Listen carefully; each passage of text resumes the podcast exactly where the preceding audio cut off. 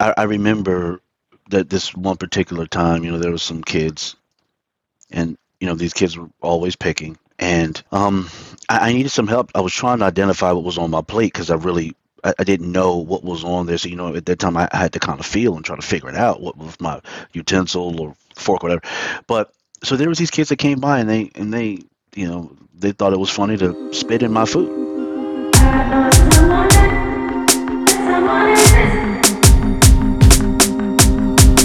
Again,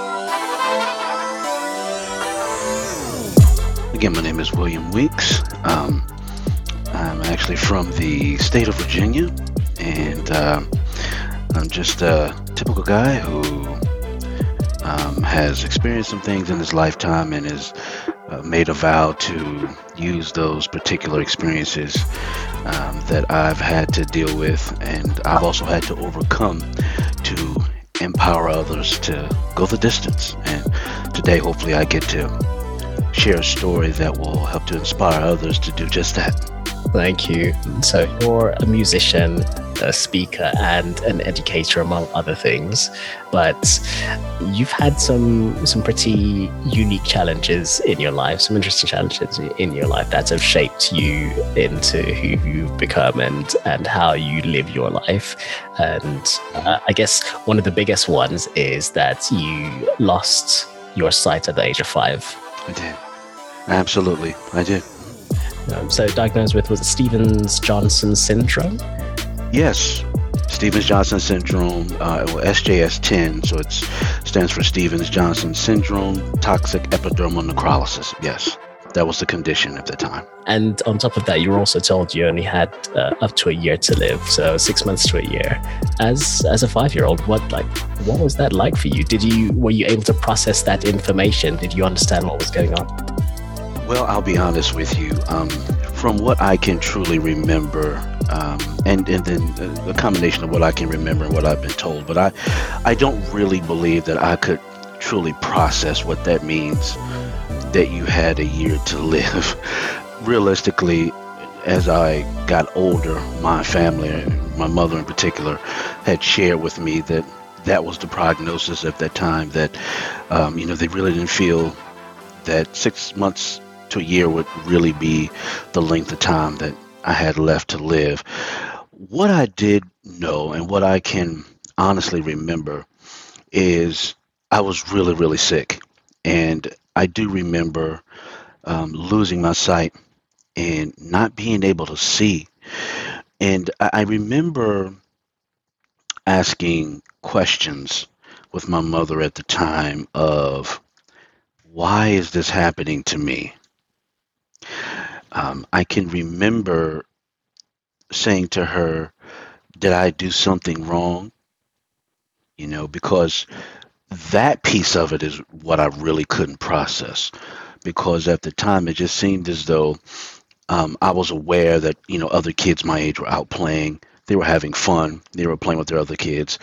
And here I was as this five year old, and I had been in the hospital for nearly a year and um, every challenge it, it, appeared to me as a five year old that could that could possibly happen to you had happened to me you know i couldn't see.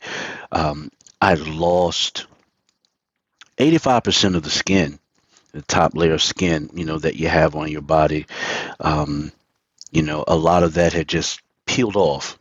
Um, i had a fever pushing 108 degrees at the age of five.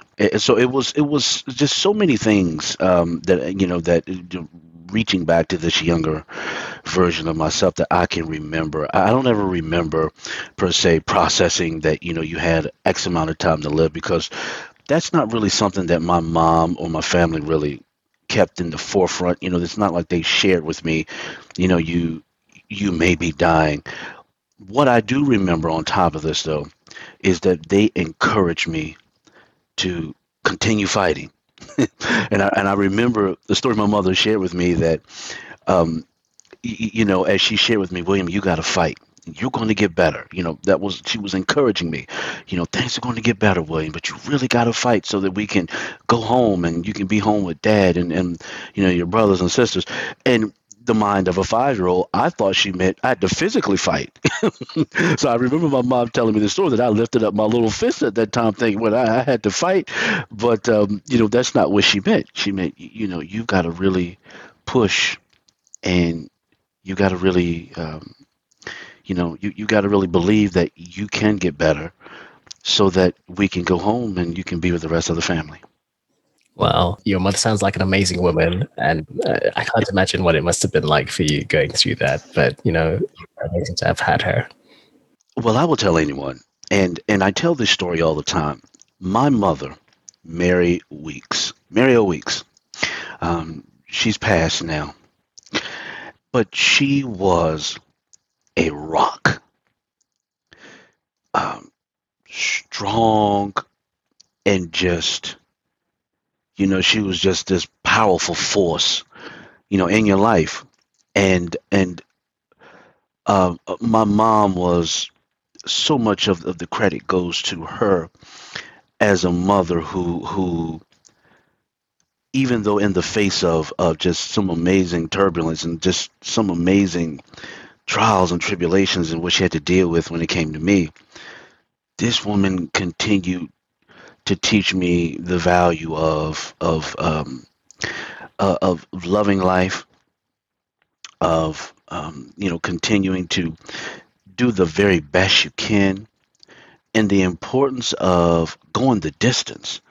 You know, and um, um, I, I think that is is is really important to understand that for almost a whole year that I was in the hospital my mother was there, and she did not leave my bedside one time that entire year.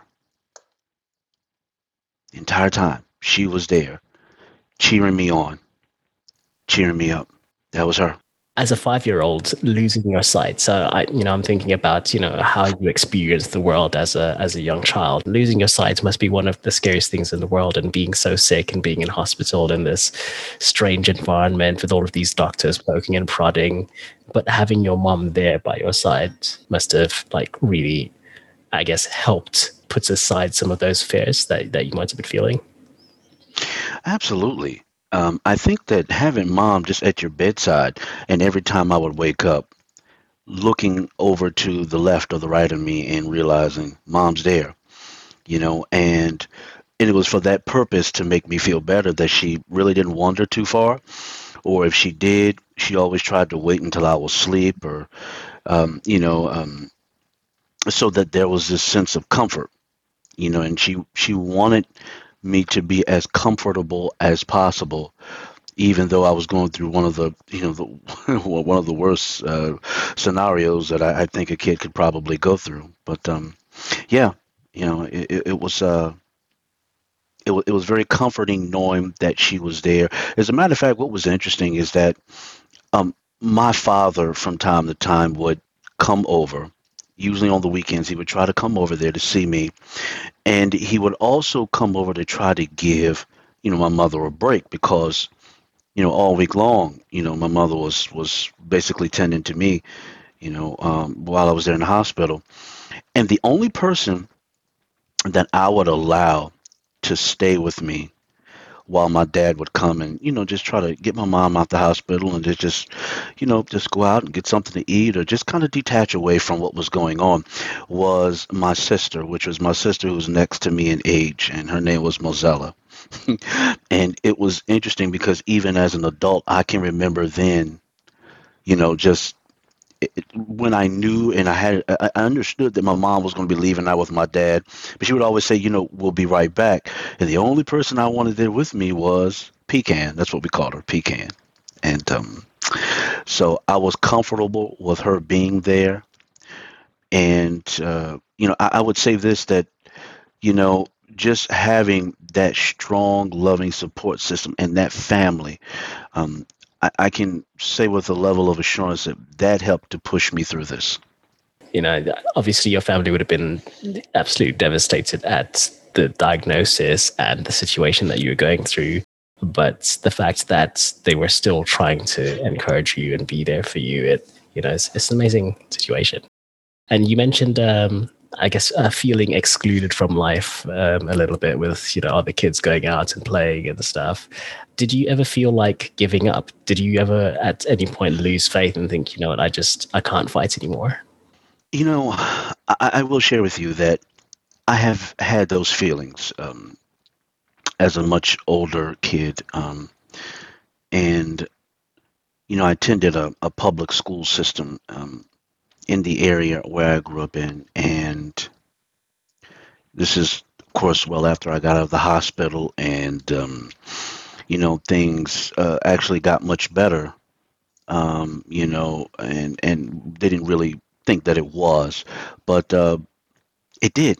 And so I remember starting back in, in the public school and, uh, it was a fight because I grew up in a really, really poor county and resources were limited. And I know that there are a lot of people who are listening out there who can certainly attest to what I'm saying, who've grown up in, you know, areas where there's just limited resources, there's limited funding. I, I grew up in and attended a school system that really didn't have the knowledge, the know how, and the staff with the expertise to really work with a student like myself who at that time was totally blind. So I I went through the gamut. I, I I mean I really really struggled, and a lot of the things that I should have had access to as a child with with a disability, a lot of the accommodations that I should have had, I did not have.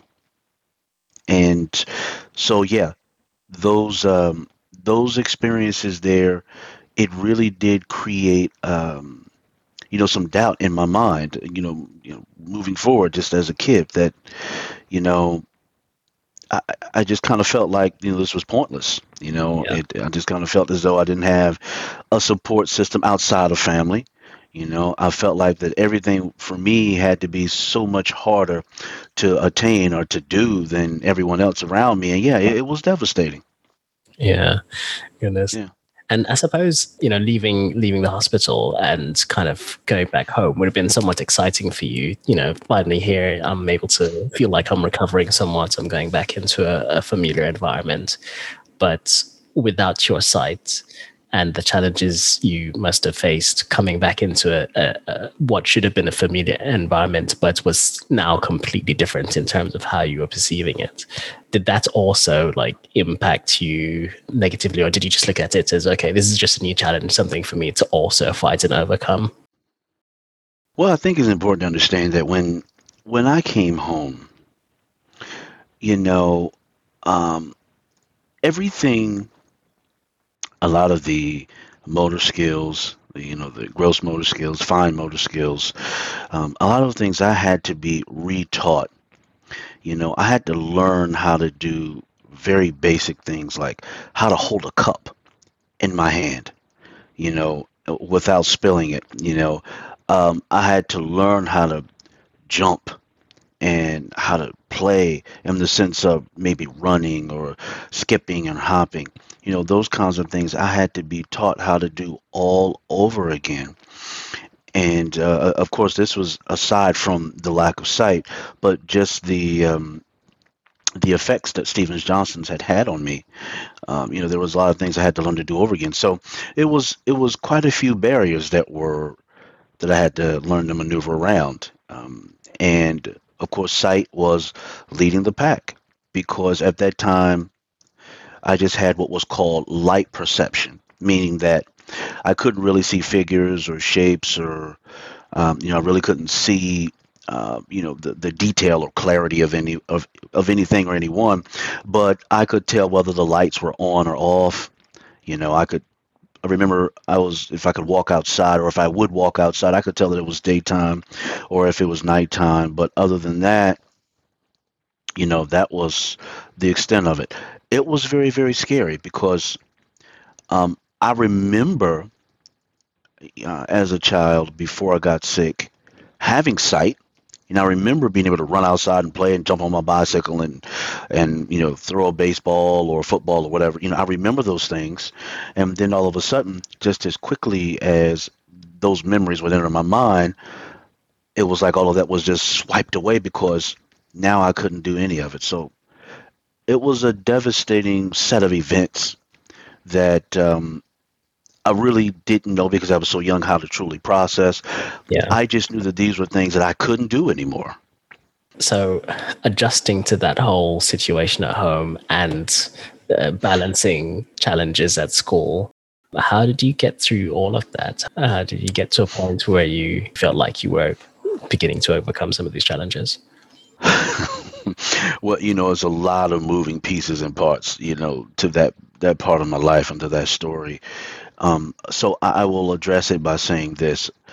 You know, I came from a praying family. You know, I came from a, a family that believed in the power of prayer, who believed in, um, you know, um, um, b- believed in that there was a, a, a bigger a bigger plan in place here that the um, that the Lord, you know, even though it seems as though this horrible thing or these horrible set of events were happening to me, that there was, uh, you know, a bigger picture in motion. And so they taught me how to continuously believe that better days and better times were coming, even though I didn't see the physical manifestation of it, if that makes sense to you.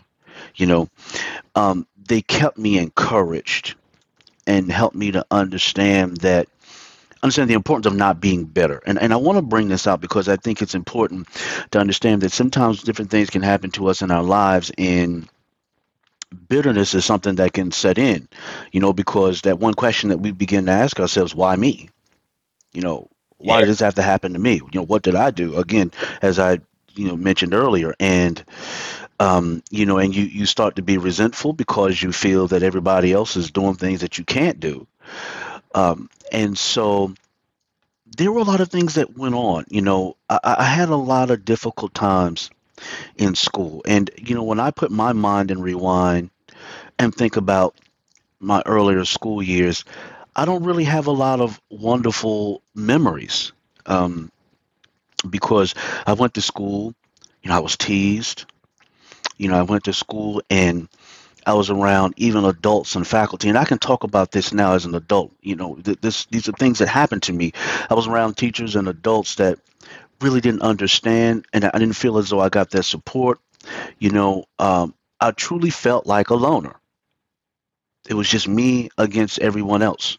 You know, and um, you know, my mother spent so much time down at the school fighting for me to have equality of education and to help level that playing field for me because I was entitled to an education like everyone else. Yes, I may have lost my sight, but make no mistake, you know, there was nothing wrong with my mind. You know, I, I could think I, I was I was smart, you know. I just needed a different way of being taught because I couldn't see.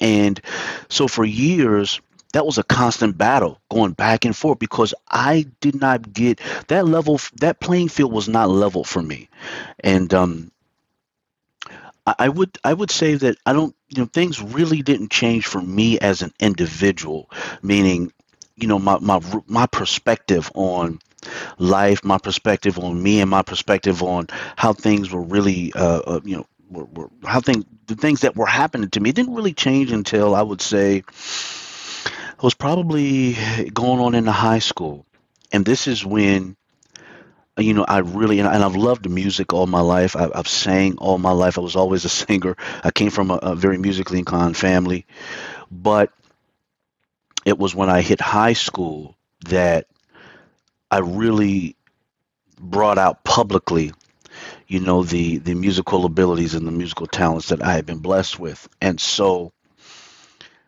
I used music as my way of introducing myself to the world because you have to understand when people looked at me, you know, other students, people, what they saw was this blind kid, this, this blind student, you know, and I wanted people to see, you know, um, that that William had a whole lot more to offer. You know, he wasn't just this kid with a disability.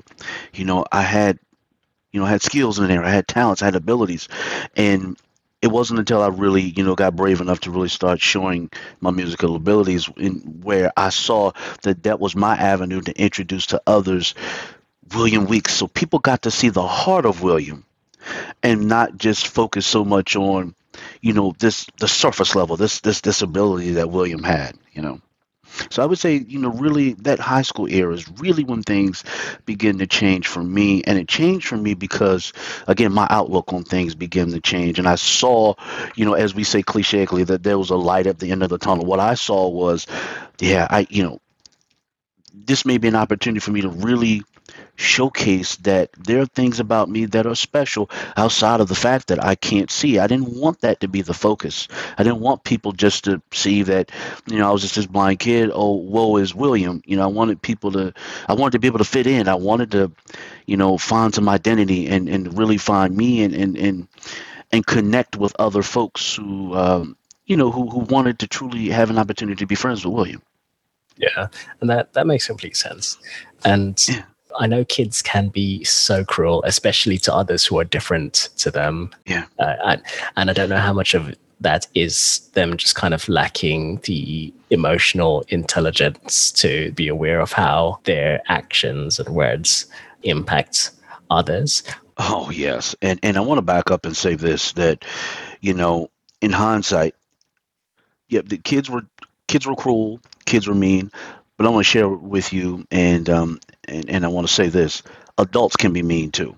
Yeah, absolutely. You know, adults can be mean, and um, and I've experienced it on both levels, not just children, you know, but adults who were mean, and adults who, um, quite frankly, should have never been in the education platform, should have never been in the education arena. Some of the things that I've had to endure mm-hmm. in school, not just from children, but from adults alike.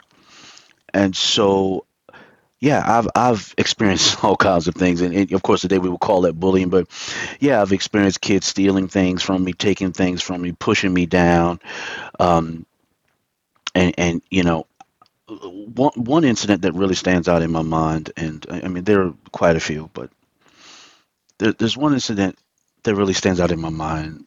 It touches my heart every time I think about it. Is that I remember I was in the cafeteria one day, and you know, uh, you go through the line and you get your, you know, your tray, and at that time somebody would, you know, have to kind of guide me to where there was an open seat or where I could, you know, really get an opportunity to sit.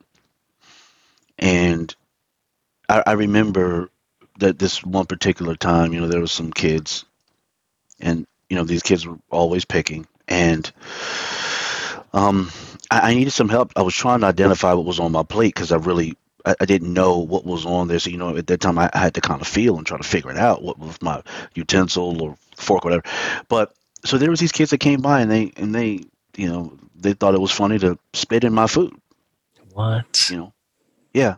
I've experienced some things. I'm, I'm going to be honest with you. That you know, I'm going to be candid, you know, in this interview because you know the story really needs to be told, and I, you know, I, mm. I've experienced that um, where, where kids came by and spit in my food, threw all kinds of inanimate objects in my food, threw you know threw things in, in, in my food, and um, and, and this was not a one-time event or two-time you know scenario. You know, I've had things happen to me along those lines quite often. I, I remember. Um,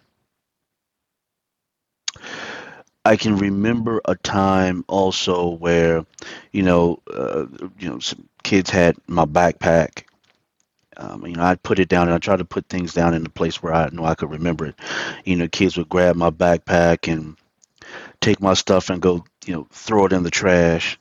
You know, and um, you know, I, I, I didn't know where my stuff was, and and and you know, just all kinds of acts of cruelty you know, things that I've dealt with. Um, That's really horrible. You know, I've, yeah, I've, I've had, I, I can remember instances where kids, you know, blew their nose and wiped it on my clothes, you know, all kinds of things, you know, that I've experienced and, and that happened to me. And, um, yeah. you know, thinking about it now, my heart just kind of You know, it's just something to think about. You know, but it made me stronger. It made me the man that I am today, amazingly. But um, and I also want to say this, you know, along with that, I can remember cruelty from adults. You know, I, I want to share this story because it's it's again, this is my story, and I, and I want this to, to be known. I remember that there was a time, and you know, I won't say what grade, but I remember I was in the classroom, and you know, one of the biggest challenges I had in the classroom was really, you know, being able to follow because at that time you know everything was written up on the chalkboard. You know your assignments what they want you to do even instructions for an assignment or something. It was written up on the chalkboard. So i couldn't see the chalkboard. That was always the issue you know and i always cried out for help. Like i you know it, it, if someone could just spend some time come to me tell me what's on the chalkboard help me get it down understand what i'm supposed to be doing but so i remember this one time that this happened in a classroom and um, you know, there was a teacher at this time that wore glasses. Mm-hmm. And, you know, I remember at this particular assignment, and, you know, they would call students up, you know, to participate, you know, come to the front of the classroom and, and answer a question or something, you know, just typical things. And so I got called up to the classroom and was, you know, they asked me some questions. Um, and I, I didn't know well, and part of it was because I didn't really see what was going on. So this particular teacher took their glasses off and they put their glasses on my face. And they told me these words, and I remember this as was yesterday, said, As I understand it, if I take my glasses off, you and I are probably, you know, pretty much in, in the same predicament as far as what we're able to see. So if I put my glasses on, maybe you can see what's going on up here on this chalkboard and you can see what's going on in the classroom. And, you know, we, we won't continue to have the, you know, these issues. I remember that as though that was yesterday. Wow. And, and I remember sitting, and I remember standing there crying. I remember I was in the middle of his classroom, just sitting there, just boohooing, just crying. And um, so, yeah, I not only have I experienced bullying on a level of working or, or, or experiencing it with children, I've experienced it from adults too. Just downright cruelty. I can't imagine, and I'm really sorry you had to endure that. I can't. I, I don't understand how people can be so cruel. I know you said that before that the school was, you know, it was, it was a poor school, it was in a poor district, um, and the facilities weren't set up or designed to help a student with with your particular needs. But was there anyone that you felt that you could turn to or speak to or or get help from during those times? But there was a student. Her name was Renata, and she was like my angel, and I you know, I, I think about it because, and you might say, why? Well, I remember when I was outside on the playground, she was one of the very few who would take the time to play with me, take the time to come and do things with me. And, and I remember, uh, some incidences, but this one particular one, I was out on the playground, and I was always this brave kid. You know, I I couldn't see, and I you know, but I wanted to be out there where the action was. You know, I wanted to be out there doing things like the other, you know, the other kids were. Um, I didn't realize some of the dangerous situations I put myself in, not being able to see, but uh, you know, out there running around and what have you. So I would make attempts to be out there running and just to play. And I remember one time I was running and you know, again, just playing as a young kid and I was running into it, was, it used to be a, a, metal pole that was sticking out of the ground on, on this playground. Um, mm. uh, you know, I don't remember the details about it, but it was a pole, and I remember as I was moving towards this pole, and I remember feeling this body.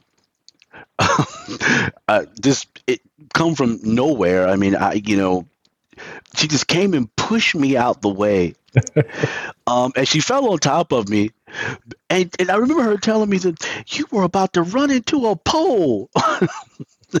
and it's I, I remember that it, it was just it was a special moment for me, you know. Uh, I, and she just came from nowhere, and it was like all these different situations and scenarios where I really needed somebody, and just she just showed up. She was there, and um, wow. And, and there have been some couple other students, but she has really been, you know, she's been solid. You know, she and, and down through the years, you know, we've kept this really, really close friendship, um, and and just kept up with each other. So it's it's she's been really, really special, you know, and someone that I hold dear in my heart because of uh, you know she took the opportunity to really you know get the to really get to know William. There's a nurse that stepped to the plate in a humongous way. I would be in class and this nurse is someone that I would end up going to, and she would help me with my work. Mm. Now I'm in the classroom where the teachers are, and they would they would write me a pass, and the pass would say something along the lines of, you know, going to seek help, going to find help, literally. As amazing as this as this may sound, but that's literally what the pass would say and I would take that pass and go out, and they would tell me, you know, go and see if you can find somebody that can help you with this work. Mm-hmm.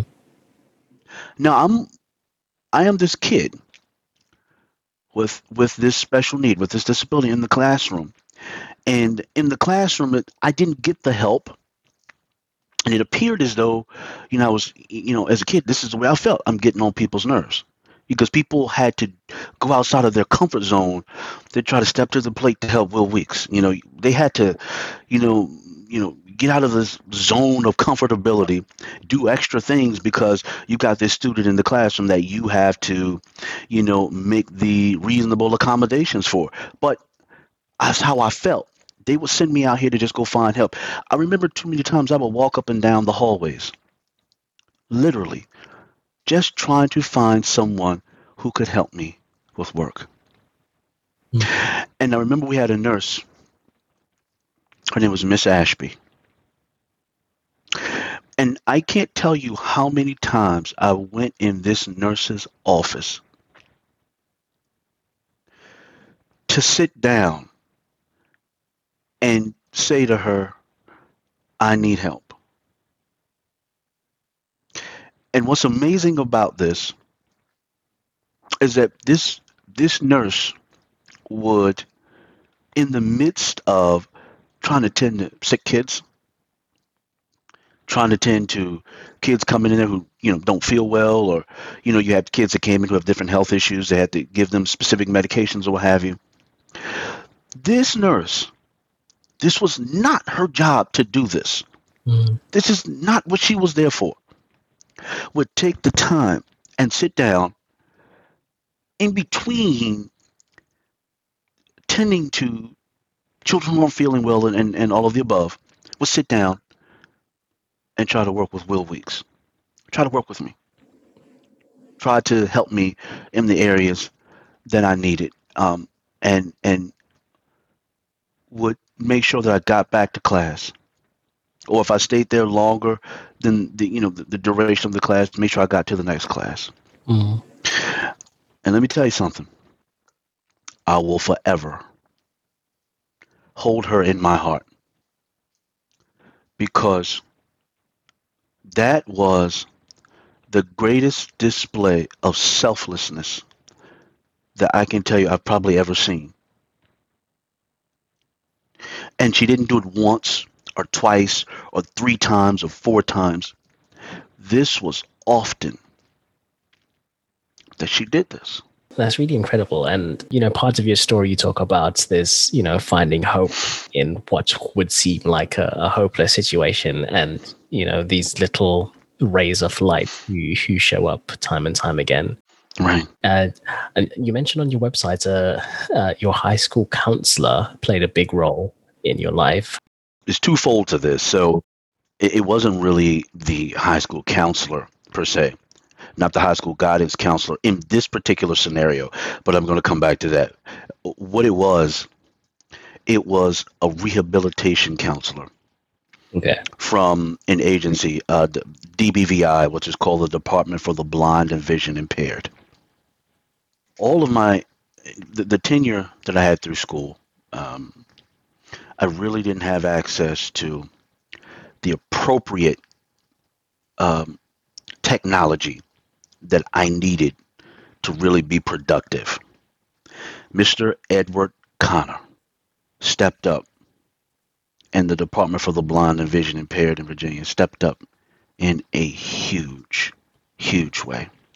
They came to the rescue of my family, working with me um, to try to make sure that as a student with an individ- with a disability and as a and as an individual with a disability Mm. that I had access to what was available for me and he not only stepped up in a big way he he would go to meetings with my mother and would would sit around those IEP meetings and, and, and with my mother and talk about you know and would question why is it that here we have a student in high school Yeah. and the duration of his in, you know he's not getting what he needs he doesn't even have access to it and he's the one that made sure that a lot of the technology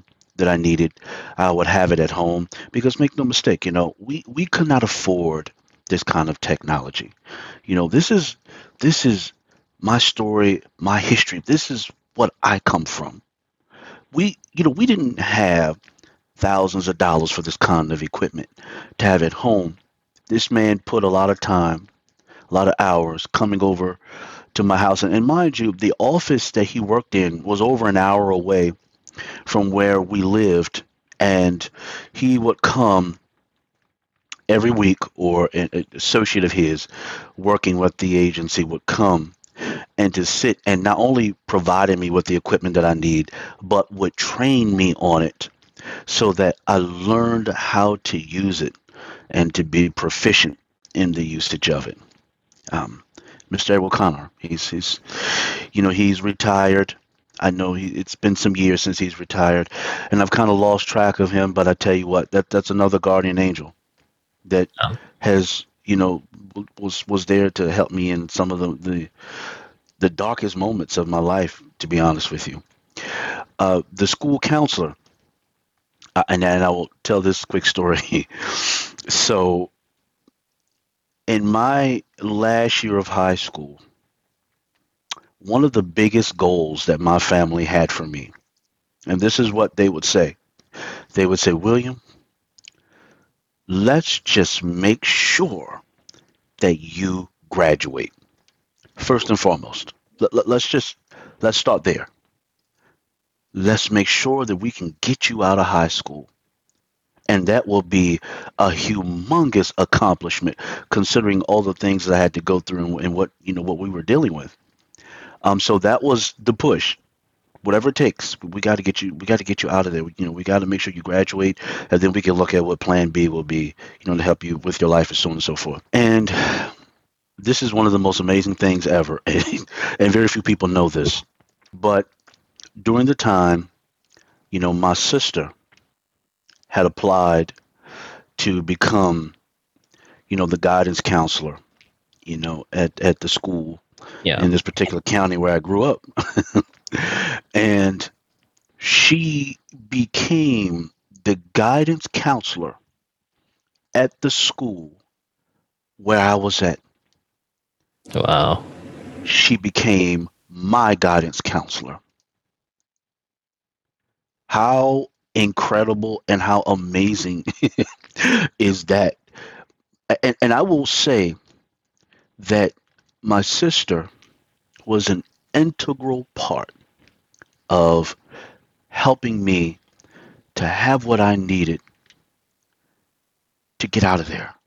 Yeah. There were moments I would come sit in her office and she would, you know, be working with me with things. And, and, and, you know, and what's amazing is, you know, that she was taking time away from, you know, you know, she's meeting with students, you know, it's busy position, you know, that's not what you're there for. But, you know, this was what happened. And, and she was committed to making sure that I had what I needed to graduate and, and, and so the family could just kind of look at what the next steps would be. So, just an amazing set of moving pieces, you know, with the story there. Well, you know, despite all of those issues and challenges, you did have those individuals who who were able to step up for you. Absolutely. How did you, I guess, stop yourself from from resenting some of these people and you know going through through these things that you did? You know, I, and, and this is where I reference back to my mother. You know, it's it's just important to understand just you know the the influence um, and just how much of a rock this woman was in my life. I, I remember at home, and as I got older, you know, there were those teachers that believed that you know, I wasn't being truthful as far as what I could see or what I could do. And I've always been very independent and and and and I'm going to lead back to this question that you asked me, but I've always been very independent and mm. I've always been the kind of kid that some way somehow I'm going to find a way to make it happen. That's who I was. I was just I was built that way, you know, and a lot of that was through the encouragement of my mother who who just continued to, to just mold me into this individual that don't let anything stop you and don't allow others to place a sentencing on your life that says what the limitations are going to be for you you know so as this independent as this independent kid i was always looking for ways of of you know if there's things i wanted to do i might not have been able to accomplish or achieve that using sight but I looked at what are the other alternatives. You know, is there some kind of way I can accomplish the same thing? And so, um, a, a, lot of times it was it was um, misconceived that well, look at what Will did. You know, you know William was outside and you know he was playing or he was you know playing a sport or something, and a lot of times it was the thought process that well obviously he can see more than what he says. I mean look at what he look at what he's out there doing. And they didn't understand that I had spent so much time trying to figure out how to make the necessary adaptations for myself to be able to do some things that and, and sight may not have had anything to do with it. But so because of that, there were times that some work that I didn't finish in school in class because I did need extra time a lot of times to finish some things. Um, if I didn't finish, I had to take some of this stuff home for homework uh, because I can remember distinctly there were some teachers that just felt like I didn't want to do it in class. Mm. Everybody else finished. Why didn't you? Literally, I mean, I, I, these were comments that were made to me. And so, one of the things that we had in the earlier years was we called them definitions. You know, which is where we had a spelling book. You know, we had spelling words. Yeah. And we had to look in the back of the spelling book for you know the definition to those words and, and write the definitions down or we had to match the definition to words you know whichever the whatever way the assignment went or however they want us to do it and i remember i would go home as this young kid with 60 and 70 and 80 definitions and this happened because this was my punishment I could have finished it in class, but I didn't because I obviously didn't want to. I guess I wanted to be rebellious, and, and I'm, you know, I'm just being candid. Yeah. So these things I had to go home and do them. So I would go home as this, as this young child in, in, in fourth and fifth grade with all these definitions. And I remember sitting up there with my mother. My mom would I would sit there to two and three to two and three o'clock in the morning. And this is the truth because I could not see the spelling book because the print was, you know, I couldn't see it. It's too small. And so my mom would have to sit there and try to read me the words, help me learn to spell them, and also look at you know, helping me to define, or, or really, she would be looking up the definitions in the back and telling me what they were. Why is this significant, and and why does this tie into what you asked me about resentment? And and I'm going there. So you, you have to understand. So my mother um, came out of school in, in elementary. She had to come out in her elementary years because during those times, you know, we know that in, in those days that a lot of times, um, you know, the older children had to sometimes come out and help take care of the younger ones. Yeah. You know, um, and and that's just the way it was. You know, it was a matter of survival during those times, and and so my mom had to come out of school in in in um, in elementary school, and so a lot of things that as I got older that I was working on, they they posed to be challenging to her as well. So here's what you had, and, and this is where I'm going to bridge this to what you asked me. I'm home with my mother, and it was just my mother and I because, again, my father died when I was a young kid. I was six or seven years old. My father died. He had pneumonia and cancer. All my other brothers and sisters were much older, grown and married, and, and on their own. I was the late bloomer by far. So I was the last young one there, and it was just my mother and I. And my mother had a hard time sometimes pronouncing the words. So here's what you had. This this was the, the, the power of, of how I'm going to bridge all this together. My mom would sit there and try to struggle reading me the words, and I would say, Mom, just spell it, and I'll tell you what that word is. Yeah. And my mom would spell it, and I'd say, Okay, I know what that word is, Mom. And then she, and I would tell her, Mom, this is what it is, literally. And my mom would have to go in the back of the spelling book and look and and, and you know look for that word and and would try to read me the definition. And we would sit up all night long working on this stuff. But i'm going to tell you what that woman said to me. I would be sitting up crying half the night and my mom was just sitting there you know i had older mother my mom would just be sitting there just humming to herself you know mm-hmm. nothing bothered it just rock solid. Nothing bothered her just strong you know. And i, I remember my mom would say to me she would take me by my face and she would lift my face up at the time. And she would look at me and she would say this is what she would say to me. She would say little boy weeks. Little boy weeks every dream that you have, son, don't give up on it, but keep it close, tucked away in your heart. Wow. This is what she would say to me. Little boy Weeks, little boy Weeks. This is what she was really serious.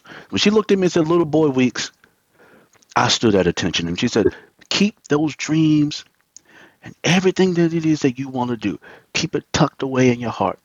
It's going to happen.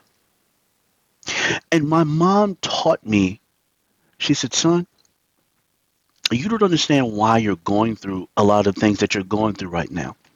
This is what she would say to me. She said, but son, one day you're going to understand that a lot of these challenges and a lot of things that you're dealing with now, it is for you to be able to share with others how you are able to overcome. My mother told me, she said, son, you're going to look back on this, and this is going to be a story that you're going to share to help empower other people to understand the importance of not giving up. That's powerful. This is what she would tell me as a kid, and she kept that in my heart. Hatred has no place in your heart. Resentment has no place in your heart. Being angry and, and being upset and and and and and mad and bitter at other people. It has no place here. And she would explain to me why, you know, that that having those things, allowing those things to take root or have a seed in your heart, it does nothing but hurt you. The other people have gone on with their lives, but you're still left stagnant because you have allowed someone else to place this sentencing on your life and and, and have and have and have basically put you in this cocoon to say what's a possibility? My mother told me she said break free. Break free. And i took i held on to her every word. Like this was just the last thing i was going to ever hear and it kept me grounded. It it kept me sane, to be honest with you. And I knew then that when mom would would say those things to me, I could fight another day. Yeah. I had a little bit more fight left in me. Well, that's that's so amazing and so powerful. Um, that you know your mom was in those moments speaking life into you and and you know affirming you as a person and your intrinsic worth, and I guess teaching you the lesson that your sight or your lack of sight wasn't what defined your worth and your value to to to the world and to those around you. And you know yeah you know your the things that you've gone on to do so far is is testament to that so the, the podcast that you you host uh, called moving beyond life's giants uh, and you know Yes. talking about the whole concept of that being around uh, other people talking about the obstacles and the challenges that they've experienced in in their life and and how they've overcome those obstacles and and use that to to not just empower themselves but empower others as well and i think that's just such an amazing concept and and, and such an amazing thing because it's it's one thing for us as as people to have our own challenges and come out of that but you know we we went through those things for a reason it wasn't just to build us up but how do we build up our neighbor our family our friends the the Absolutely. who who are also going through similar situations and and need us to be angels to them hmm Absolutely. So uh, a couple of years ago you you spent some time you uh you're raising money for uh, some some glasses uh, called eSight. I did. and uh, this this was they got this got covered by by a couple of um, news news channels, and you did you did eventually get the glasses, and it allowed you for the first time to see the faces of your children and your wife, uh, and to to see your mom's face again that you hadn't seen in in in many many years. What was that moment like for you? i So I will say this. You know, I had reserved in my own mind, you know, that, you know, and, and I was okay with this, I would probably never get the opportunity to see, you know, people's faces or, or in, in any level of clarity.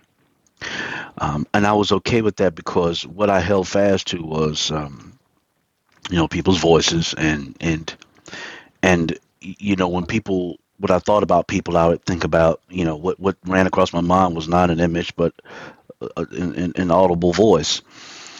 So it was pretty it was it was pretty awe-inspiring to be honest with you.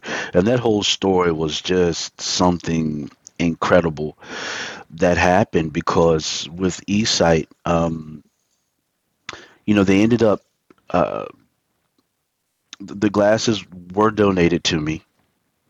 Um there were people who really stepped and and stepped to the plate in a huge way to really give donations um, to really help out with that. This was some some groundbreaking technology with these glasses, um, and um, it was really pretty amazing when I put those on and, and you could really see the enhanced colors. You could really see, you know, the clarity of people's faces and what have you. Um, you know, you could you could you know you could look around and see things in, in high definition, if you will, and that's something I've never really been able to do. Um, so I, it was really, it was one of those experiences that um, I'll really never forget. You know, just that initial putting them on and looking at the, the crisp environment, you know, around me. Um, you know, it, it just, it just reminded me that all of the things I've dealt with in my life, um, you know, none of it was ever in vain, and I'll continue to go the distance and just keep pushing and, and, and just keep doing what I'm doing and and uh, hopefully my life and life story will certainly just kind of touch and, and, and empower and inspire other people. Wow. Yeah, that, that must have been so special to see your kids. And you said that you, you, I guess, resolved in yourself that you wouldn't have gotten that chance. But, you know, Yeah, yeah, yeah, yeah. And the glasses were wonderful. They came with a set of challenges that we, um, you know, that continued use with them that we just really didn't know until a little later. You know, some of the other challenges uh, you know, some of the side challenges that came up. Um, you know, with prolonged use of those glasses, I started having some other uh, things that were happening, and I didn't, you know, I didn't really know what was happening as far as, you know, extreme headaches and some other things. But um, the glasses were really just amazing, and putting them on you felt for a few moments like you were like Superman. you know, yeah, really. I mean, uh, you know, uh, they they just kind of gave you that feel because of the different features and the things that you could do with those glasses. I mean, they were almost like binoculars. You could put them on, and you know, these glasses could zoom into something, you know, all the way across a football field, and you could look at it as though you were standing four or five feet away from it. So it was an amazing experience. It truly was. So all of those things that you've been through and moving beyond your own life's giants, what is the one lesson that you would take away above all others? What's the one thing that you would say has been absolutely key to building you and making you and bringing you to this point that you are in, your, in life now? I think ah, so many things, but I think one of the, the, key concepts that I hold on to, and I say this a lot, is two things. Two things. Number one, when I find myself now just kind of want to get in a little pity patty party about something, you know, and, you know, there's some struggles I'm dealing with, I always think of three things reshape, realign, and refocus. Reshape, realign, and refocus. And I've truly found that to be that is a champion's mentality. You know what I mean? Um, sometimes there's some things, you know, you just got to look at it with a different perspective and step back sometimes and say, you know, I've done this. It, maybe this particular way I'm doing it is not working. And maybe I need to get an opportunity to really step back and look at this from a different viewpoint um, and, and, and look at what is it, look at from the perspective of what is it that I really need to do to uh, create some momentum to get it done. So I always say to myself, okay, William, it's time to reshape it's time to realign and it's time to refocus. Um, and, and kind of put aside the things that don't matter. I would say that some so many times in our lives we focus on things that at the end of the day it really doesn't matter. You know what I mean? I mean, is it? so I'm learning to really put aside those things that, um, that that don't really help they don't really help with uh, what you're looking to do. There's really no um, credence for its purpose. So I put it aside. Okay, that that's even with people that's in your life. You know, situations, scenarios. Sometimes you gotta learn to let some things go so you can truly get to where you need to be. The other thing that I think has really helped me and I'm working on this now. You know, something I started writing about, and I'm, I'm working on this book. It's called um, "Who Needs Sight When You Have Vision." Wow. Who needs sight when you have vision? That's amazing. And and uh, this is something that came to me a couple years ago because I think as you know, we as individuals, as humanity, we focus so much on you know what we can see ahead of us, um, and you know we're bound by time, space, and distance because that's you know that's eyesight. We're, we're, we're bound by time space and, dis- and distance. And with me everything has always been looking at the bigger picture which utilizes vision you know? And and so when i find myself in some situations and scenarios you know i say you know what? I don't i don't need sight to make this happen. I can do this we can find some other way to make this thing a reality. And that's when, you know, I kind of kick it to a mode where I'm, I'm utilizing vision. What's the ultimate outcome that I want to see happen? What steps is it that I need to take to get to, you know, the ultimate vision, if you will, the ultimate scenario or, uh, you know, the ultimate outcome of what I'm looking for. And that's what I do, you know, and I, and I put one foot ahead of the other one and I just march, you know and um, that's pretty much the life of William Weeks. You know, it. This is what I do. I, I I look at things very differently than a lot of people.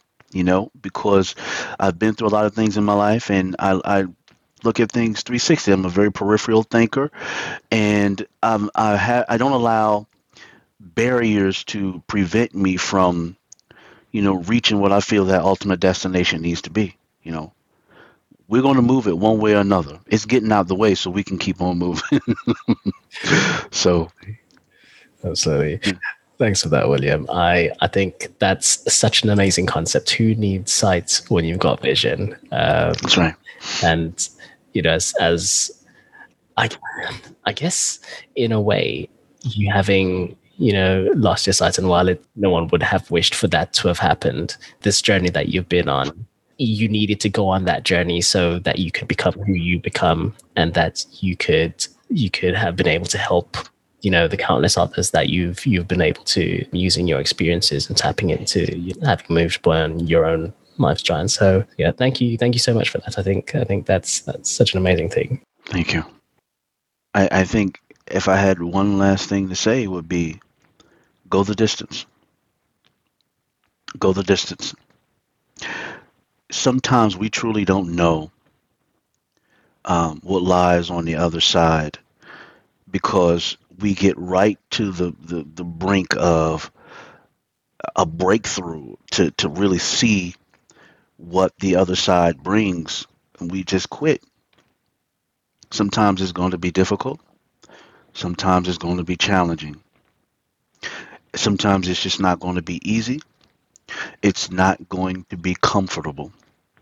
But I declare anything that's worth having, it's worth the time that it takes. It's worth the trials and the tribulations that you have to go through to obtain it. And I want to say this you need to have a pioneer mindset. Um, something that I often say when I get an opportunity to speak with people is we all fall in one category or the other. We're either a pioneer or a settler. Pioneers are like the old Star Trek movie that they dare to go where no other man has ever gone. You know, they don't have a problem with making tracks through the woods, creating their own paths. They have no problems with um, taking their little axe and, and chopping down the trees and clearing space, clearing a path to get to where they need to get to. Whereas settlers tend to not be quite as brave. You know, settlers, you know, like to rely on the tried and true method and uh, you know they want to travel those roads that have already been paved those roads that someone can can kind of send a message back to say hey here's what things are going to look like. You know they, they want it comfortable. You know they they want a sense of knowing what's ahead. Um, and sometimes in life it just doesn't work that way. Sometimes for you to get to where you need to be you've got to just you got to launch out there in the deep and you, you can't be afraid of not surviving. You can't be afraid of drowning. Sometimes you got to launch on out there and have faith that what you believe is on the other side or what you believe is in the distance for you to reach and obtain is possible. But at the end of the day, it's how badly do you want it and it's do you believe? Because belief is so powerful. And that would be something that I would leave with your audiences and the folks that are listening to this. Thank you for listening. I hope you enjoyed this episode. Be sure to follow us on Instagram at Manting Podcast or check out the website mantingpodcast.com. Please like, comment, and subscribe to the show on whichever streaming platform you're listening to this on, as the more feedback we get, the better we can make the show. I'm your host, Jacob McLaren, and this was Manting. I, I've certainly been inspired and touched by your story. It's you know, it's, thank you. It's been powerful, and you know, really given me something to think about and food for thought. And thank you so much for having me on here and getting an opportunity to share this story with you, with your listeners, and um, I hope that this is certainly a blessing to someone. It will be. It will be. So if someone's hearing this and you know they might be going through an experience, or they they might know someone or a family member who's going through an experience or having issues in terms of um, you know disabilities and so on, um, how can how can they get in touch with you?